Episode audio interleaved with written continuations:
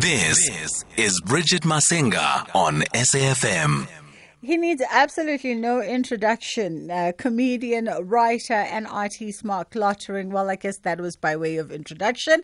Uh, I'm going to be shady and be like, finally joining us on the line. finally opened his eyes. Oh my word. How are you, Marc? I'm very well, Bridget. How are you? I'm fantastic. Okay, let's get straight into it. So, Auntie Merle is back. Um, it's been a couple of years, and Auntie Merle's been quietly sitting in her lounge, and now she's back to entertain audiences. We are back with a brand new play, a brand new musical comedy, and um, we've just been having such an amazing time. I'm I'm just happy that we are back, obviously, because Mm. um, we're a cast of there are ten actors on stage, and there's a live band as well, Mm. and everybody needs to get back to work. Yeah. And um, I'm then, you know, we are just so thrilled as to how people have been, people have been coming back to the theatre. We've sold out performances, so it really is a very special time. Well, listen, Auntie Merle has always been a firm favorite of South Africans because she gets to have the experiences that the rest of us don't get to have uh, and vocalize some things that uh, some of us can't necessarily vocalize. Um, so, this new production is called Auntie Merle Things Get Real. Absolutely, um, and things do get very real. You know, the the the thing about um, this one is I, I always try to write about, you know, what what really is happening in the lives of people, and we've been through COVID. Um, there's been loss. Um, so in this show, I took a risk whereby um, we go to really, I don't want to say dark places, but we, we, we tackle real issues as well. So there's, of course, there's the comedy, but I've not avoided the issue of, of, of loss that so many people have gone through during COVID and, and the consequences of all of that. And so for me, it was a gamble. And, um, you know, dare I say it, the gamble really, really paid off. Um, because people, there, there are some tears during the show, but there, some people are, you know, screaming with laughter as well. And we've had, um, we opened in November and we've had, the response has just been phenomenal and we, we're so excited. We also hope to take the show, um, to Joburg at some point now. But, um, but it has been, it has been really special. I mean, listen, I think, uh, you know, one of the things, one of the responsibilities that uh, entertainers and performers like yourselves have is uh, your ability to approach real hard conversations and real hard times um, and lace that somewhere in there with some some laughs and some giggles. But it, it, it creates an environment and there's been a trust between Auntie Merle um, your cast and you know audiences in Cape Town and elsewhere in the country. There's a trust that's been established. So even if Auntie Merle is going through a life journey that's a little bit darker at the moment, uh, you know, there's a safe space that you you've built over the years that where that is acceptable, and I think even almost expected at some points, right? Because people really are invested in Auntie Merle as though she really is the neighbor next door.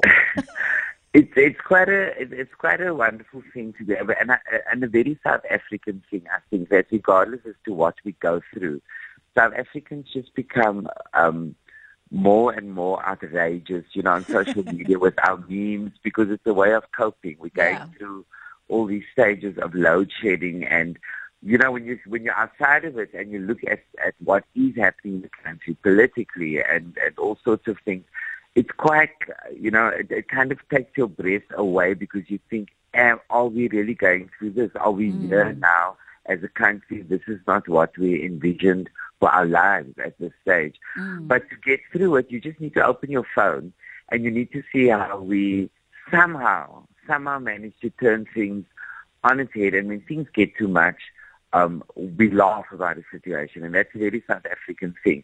And so, for example, the premise of this show, um, you know, Auntie Merle um, has to has to give up her home, and she's invested in a house, but in order to make ends meet, they need to sell the house. And when that happens in the story, you can hear the gasp from the audience, and you then know that so many people have been going through this very thing where we've, Mm. you know, in order to make financial sense out of life, we need to, we need to, you know, people have lost their homes and some people have lost their loved ones. But going through that, and I think, you know, some of the dialogue in the play even covers that, where one of the characters actually said, what can we do, but also make time to still smile? Mm. Because it's not going to change the situation if you are just going to some corner in your home and sit in a little in a little dark room. You know, life carries on, mm. and and and that's a very South African thing. And I have the, I have the opportunity and the privilege, I think, as a comedian. You know, when people look at me, they do. Yes, you know, you can talk about serious issues, but uh, that's also happening in my stand-up comedy when I'm doing shows on my own. People still expect to laugh, and the reason they go to the box office is because they're going. I'm a, I want to get away from the hectic stuff, um, you know, of life, and just for the next hour or two, I just want some form of escapism as well, and especially during this time of year. And I think we address that. We don't hide away from the real issues, but we address that as well. That people want some form of escapism. And then, um, you know, I've, I've written um, new music for the show. And like I say, Bridget, Yeah. um, you will watch the show and you will go, my goodness me, Marc is so gifted. Marc is so talented. it's not just, for me, it's not just about the good looks because I've got to deal with that. I mean, I have to wake up looking like this every morning. It's just the, the burden that I've got to carry. But aside from that, um, you know, the show is really, really well written. And, um, and I think everybody's, because, you know, now everybody's looking at this as a trilogy. And the, Yes. the, the, the, the crazy thing about coming back with, with another show, you know, sequels traditionally um, are not great. Mm. Everybody always says, oh, you should have left it at the last one and just moved on to something else. But this one, and I think this this could possibly be the last Auntie Merle musical because it really goes to another level, and I almost don't want to touch onto this.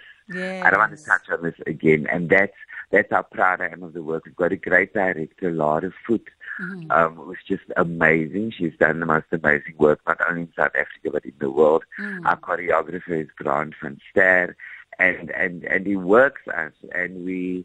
I think we just strive for excellence, and we, we give it we give it our all in this show. Well, listen, Marc, uh, as per usual, you really do uh, put out some stellar work. Um, and, and this character that you've reprised for so many years of, of Auntie Merle is something uh, beyond outstanding, a true representation of not just your excellence, uh, but of South Africans alike as well. Um, and if this, you know, a lot of you like to tease us and go, oh, it could be the last, oh, it could be the last.